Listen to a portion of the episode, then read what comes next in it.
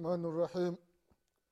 الحمد لله رب العالمين والعاقبة للمتقين ولا عدوان إلا على الظالمين. والصلاة والسلام على رسول الله محمد بن عبد الله صلى الله عليه وعلى آله وأصحابه ومن تبعهم بإحسان إلى يوم الدين. أما بعد إخواني في الله أوصيكم ونفسي بتقوى الله فقد فاز المتقون. Ndugu zangu katika imani ndugu zangu waislamu baada ya kumshukuru allah subhanahu wa taala na kumtakia rehma na amani kiongozi wetu mtume wetu mwombezi wetu nabii muhammadin salllahu alaihi wasallam pamoja na ahli zake na masahaba wake na waislamu wote kwa ujumla watakayefuata mwenendo wake mpaka siku ya kiama tunamwomba mwenyezi mungu subhanahu wa taala atujaalie nasi tio miongoni mwa hao ndugu zangu katika imani na kuhusieni pamoja na kuihusia nafsi yangu katika swala la kumcha allah subhanahu wa taala.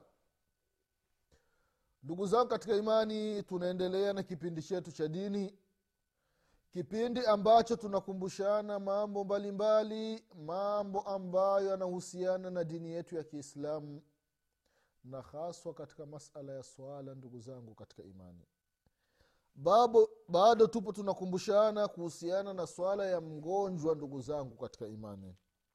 Kuna baadhi ya mambo ambayo tumekumbushana katika vipindi vilivyotangulia ikiwemo mgonjwa ambaye hawezi kuswali hali ya kuwa amesimama inatakiwa aswali hali ya kuwa amekaa. Ambaye hawezi kuswali hali ya kuwa amekaa anaswali hali ya kuwa amelala na namna ya kulala analalia ubavu wake wa kulia halafu uso wake unakuwa unaangalia kibla kama mayiti anavyowekwa ndani ya lahdi ndani ya mwanandani ndugu zangu katika imani. Sasa ndugu zangu katika imani maradhi hapo tofauti. Kuna wengine hawawezi wakalalia ubavu wao wa kulia ni namna gani watamwabudu mwenyezi mungu subhanahu wataala wanasema wanachuoni ya kwamba fain ajaza lmaridhu ani lsalati ala jambihi salla mustalkia rijlahu ila qibla. Ikiwa mgonjwa ameshindwa kuswali hali ya kuwa amelalia ubavu wake wa kulia basi ataswali. Hali ya kuwa anaswali hali ya kuwa amelalia mgongo. Miguu yake inakuwa inaelekea upande wa kibla. Kibla ndiyo huku kwa kichwa kinakuwa huku. Kwa kichwa kinakuwa kusini miguu inakuwa kaskazini. Na hii ni kutokana na baadhi ya miji kwamba kibla kipo upande gani.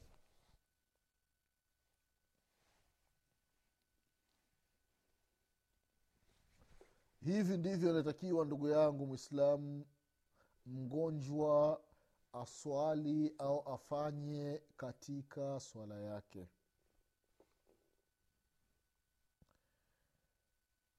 vile vile ndugu zangu katika imani mgonjwa muda wa sala umefika. Kwa sababu miongoni mwa masharti ya sala ni mtu kuelekea kibla.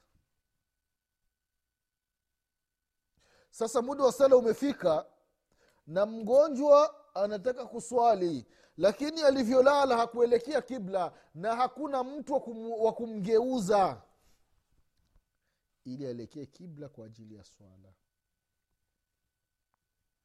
Wanasema wanachuoni swala ala hasabi halihi. Mgonjwa atasali katika hiyo hali. Kibla ndiyo huku lakini kitanda namna kilivyolazwa na namna alivyolala mgonjwa analala hali ya kuwa anaelekea mashariki ama anaelekea magharibi na muda wa sala umefika na mtu wa kumgeuza aelekee kibla hayupo. Anasali hali ya kuwa anaelekea huko huko. Hata kama kibla kipo huko. Sio aseme ah, mimi nitasubiri mpaka mtu aje anigeuze. Atakuja saa ngapi? Kwa hiyo jitahidi ndugu yangu. Muda wa sala umefika haukuelekea kibla hakuna mtu wa kugeuza kitanda chako au kugeuza uelekee kibla kwa ajili ya sala. Sali hali ya umeelekea huko huko. Vile vile ndugu zangu katika imani katika mambo ambayo yanamuhusu mgonjwa ikiwa hali zote tulizotaja mgonjwa hawezi namna gani atafanya ibada? Namna gani atamwabudu mwenyezi mungu subhanahu wa taala? Ni mgonjwa hawezi kutawadha au mtu kuja kumtawadhisha haiwezekani kutokana na maradhi aliyokuwa nayo. Hawezi kutayamamu mwenyewe au mtu mwingine kuja kumf- kumtayamanisha kumfanyia tayamam haiwezekani. Yeye mwenyewe hawezi kusali hali ya kuwa amesimama hawezi kuswali hali ya kuwa amekaa chini hawezi kuswali hali ya kuwa amelalia ubavu wa kulia hawezi kuswali hali ya kuwa amelalia mgongo. Ataswali vipi wanasema wanachuoni rahimahumullahu ya kwamba ikiwa mtu maradhi amefikia katika hii hali wanasema swalla biqalbihi sasa huyu sasa itabidi awe anasalia moyoni. Allahu akbar. Angalia mwanadamu. Hali anayofikia hata ile haraka ile kutikisa mikono tena hawezi au ile kufanya hivi tena hawezi. Allahu akbar. Hivi ndivyo anavyofanya mwenyezi mungu subhanahu wataala kwa hiyo anaswali kwa kutumia moyo. Fayukabir wayaqra wayanwi rukui walsujudi walqiyam walquudu biqalbih inna salata la taskutu anhu madama aqlahu thabitan biayi hali min alahwal allahu akbar. Mgonjwa atasali kwa moyo wake atatoa takbira atasoma qurani atarukuu atasujudu ataenda kiamu atafanya itidali atakaa tahiyatu yote haya anayafanya ndani ya moyo. Sala kwake haikatiki. Sala haikatiki kwa muda ambao akili bado ipo. Allahu akbar. Ni wangapi ambao wana akili lakini hawataki kumjua mwenyezi mungu subhanahu wataala wafanyakazi wa serikali. Allahu akbar. Mtu kazini achelewi kila siku anakwenda kazini kila siku anakwenda kazini achelewi hata mara moja. Lakini kichwa chake kukiweka chini kwa ajili ya allah subhanahu wataala hawezi. Anakwambia yuko bize la ilaha illallah. Ndugu yangu mfanyakazi. Fahamu ya kwamba hiyo kazi hiyo uliyopewa hiyo kuna siku mwenyezi mungu subhanahu wataala atakuondoa katika hiyo kazi wewe ni dereva unamwendesha mheshimiwa. Kuna siku hutaweza kushika steringi hutaweza kushika. Hutaweza kuendesha. Kuna siku utakaa chini. Mwabudu mwenyezi mungu subhanahu wataala hujakatazwa kufanya kazi. Lakini kumbuka kitu gani kilichokuleta hapa duniani? Wama khalaktu ljin walinsa illa liyabudun. Mwenyezi mungu subhanahu wataala ameumba wanadamu akaumba majini kwa ajili ya kumwabudu allah subhanahu wataala sasa usizami usibezi sana katika kazi ukaacha kazi ambayo mwenyezi mungu subhanahu wataala aliyokuleta hapa duniani ambayo ni kumwabudu allah subhanahu wataala kila siku tu ni ruti mbalimbali tu. Peleka waheshimiwa mikutano mbalimbali mnafanya riski ya mwenyezi mungu subhanahu wataala unakula. Riski inateremka bila wasiwasi ndio katika baadhi ya vitabu wanaandika ya kwamba tonge ambalo unakula wewe mwanadamu ambaye hutaki kumwabudu allah subhanahu wataala lile tonge linamwambia mwenyezi mungu ya allah e mwenyezi mungu nipe uwezo ni mkwame huyu hapa steremki afilie mbali. Hataki kukuabudu hataki kukushukuru ya allah. Anakula riski yako lakini hataki kukushukuru nguo ambazo umevaa unatembea barabarani umepiga mkanda nje. Piga kiato kinawaka. Nywele zako umezitengeneza safi. Tembea katika ardhi. Hutaki kumwabudu mwenyezi mungu subhanahu wataala ardhi inamwambia mwenyezi mungu ya allah nipe idhini nimmeze huyu ambaye hataki kukuabudu. Ya allah ni mwadhibu ndani ya tumbo langu nguo ambazo umevaa zinaenda zinakulani mwenyezi mungu. Nipo uwezo nichanike chanike niondoke abaki kuwa uchi abaki kuwa uchi aadhirike huyu ambaye hataki kukushukuru wewe allah subhanahu wataala amekaa sijui ni, ni kiumbe wa aina gani. Hata wanyama wanamwabudu mwenyezi mungu subhanahu wataala wanyama wanamjua allah tabaraka wataala kwa nini wewe mwanadamu allah subhanahu wataala amekupa akili amekupa ilmu mwenyezi mungu subhanahu wataala lakini hutaki kumshukuru mwenyezi mungu. Hutaki kumjua allah tabaraka wataala mama amekuzaa hufahamu lolote abechede hufahamu hata moja alif betefe hujui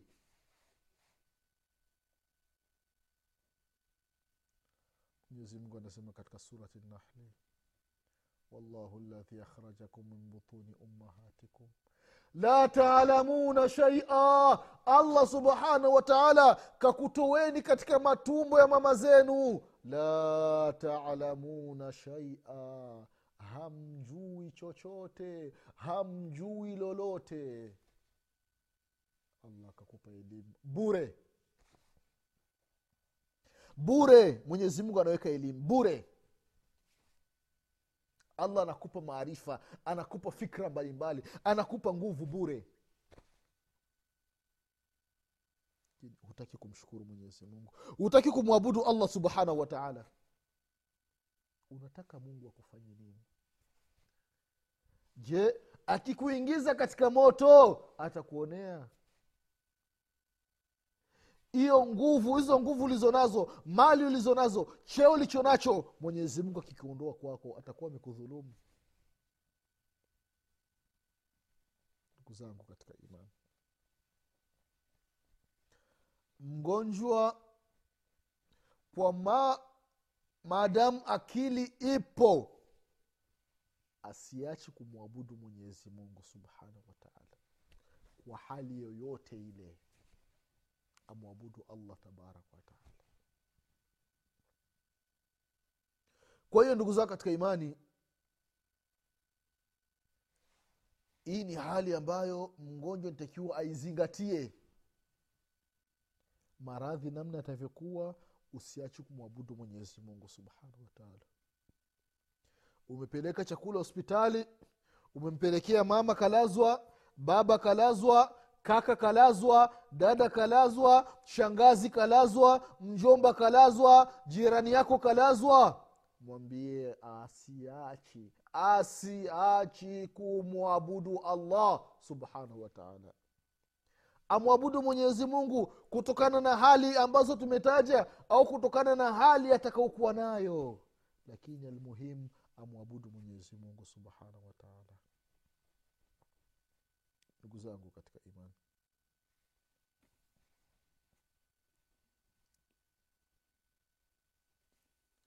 Mgonjwa wakati ana swali kuna mambo ambayo alikuwa anashindwa kuyafanya. Sasa ndani ya sala yale mambo akawa na uwezo wa kuyafanya inatakiwa ayafanye.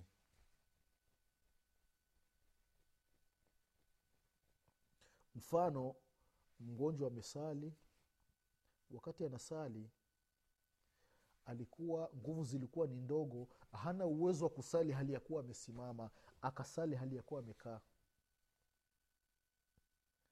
Sasa amemaliza rakaa ya pili akasikia nguvu zinakuja basi nitakiwa asali hali ya kuwa amesimama asimame. Au alikuwa hawezi kwenda rukuu. Sasa akasikia kwamba kuna unafuu fulani labda kuna sehemu palikuwa pamebana ndio ikawa sababu. Sasa akasikia akahisi ya kwamba ile sehemu imeachia. Itakuwa ende rukuu alikuwa hawezi akaenda kumsujudia mwenyezi mungu subhanahu wataala hasa akasikia kwamba kuna unafuu anaweza akaenda sijida basi ntakiwa aende sijida.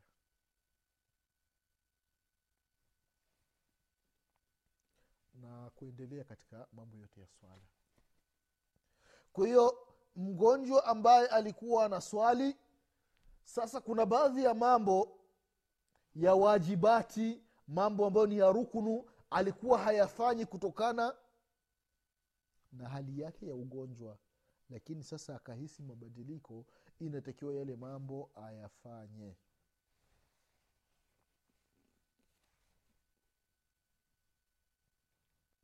Ndugu zangu katika imani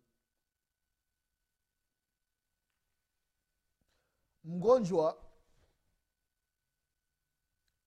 ambaye hana uwezo wa kusujudu kusujudu juu ya ardhi. Hana uwezo.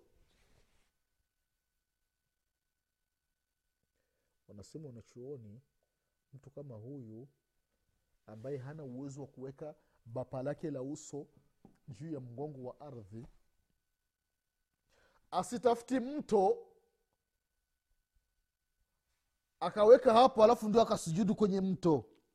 Hapana huyo asujudu hewani. Kwa maana awezi kufika awezi kuweka kichwa chake chini kwa hiyo asujudu hewani kwa maana asifikishi kichwa chake chini. Iwe juu kwa juu na wala asiweki kitu kama ni mto kama ni nini.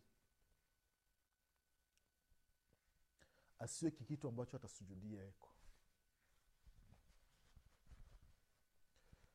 kwa hadithi ya jabir radiallahu anhuma jabir bin abdillahi أن رسول الله صلى الله عليه وسلم عاد مريضا فرآه يصلي على وسادة فأخذها فرمى بها فأخذ عودا ليصلي عليه فأخذه فرمى بها فرمى به قال صل على الأرض إن استطعت وإلا فأومئ إيماء wajal sujudaka akhfadhu min rukuik.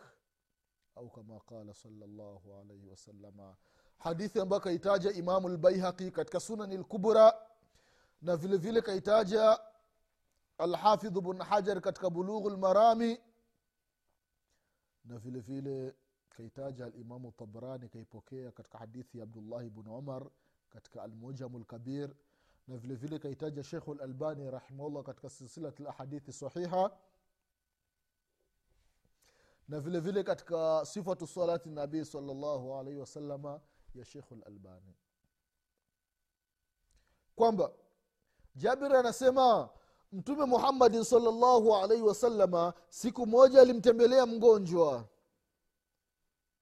Wakati anamtembelea mgonjwa akamkuta mgonjwa anasali lakini mto huko mbele yake. Kutokana na hali yake ya ugonjwa awezi akaweka kichwa kwenye ardhi anaweka kichwa kwenye mto.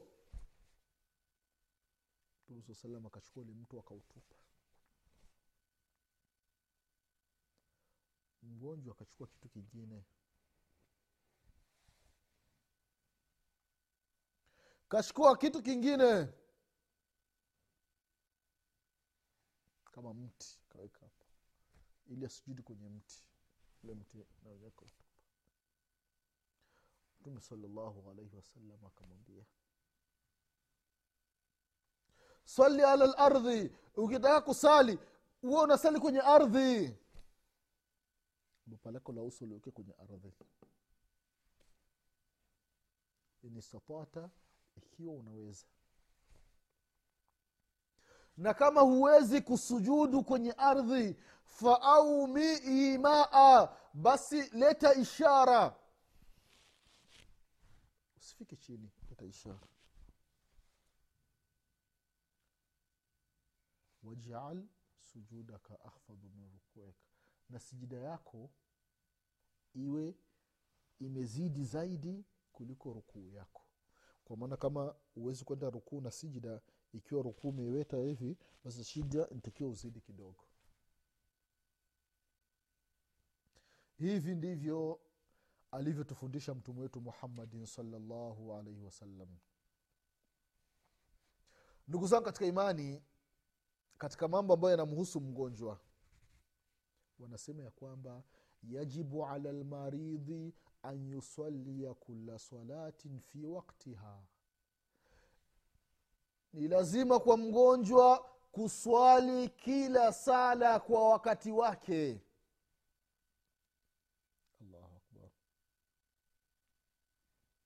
Na afanye kila kitu ambacho anaweza kufanya ndani ya swala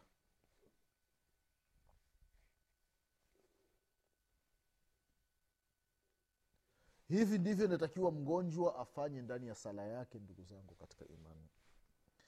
Na ikiwa hawezi kuswali kila sala kwa wakati wake basi anaruhusiwa kufanya jamu. Ima jamu taqdim au jamu taakhiri yaani kuunganisha sala. Sala ya dhuhuri na sala ya lasiri sala ya magharibi na sala ya isha ima sala ya dhuhuri akisala ya dhuhuri anafika anaunganisha na sala ya lasiri au anaacha adhuhuri anasubiri mpaka muda wa laasiri umefika. Ukifika muda wa laasiri anasali ya dhuhuri na anasali laasiri au vile sala magharibi naisha muda wa sala magharibi umefika anasali magharibi alafu anaunganisha na au anaacha kusali magharibi anasubiri muda wa isha ufike. Muda wa isha ukifika anasali magharibi na anasali ya hii ni, ni hatua ya pili ikiwa ile hatua ya kwanza ya kusali kila sala kwa wakati wake hawezi. Ndio anakuja katika hatua ya pili ya kuunganisha swala. Ndugu zangu katika imani.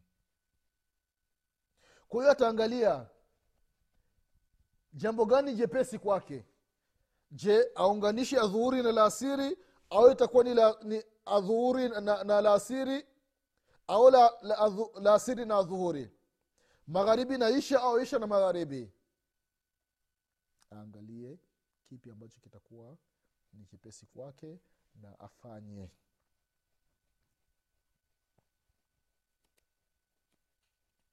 Ndugu zangu katika imani haya ni mambo ambayo mgonjwa anaruhusiwa kuyafanya katika ugonjwa wake. Vile vile ndugu zao katika imani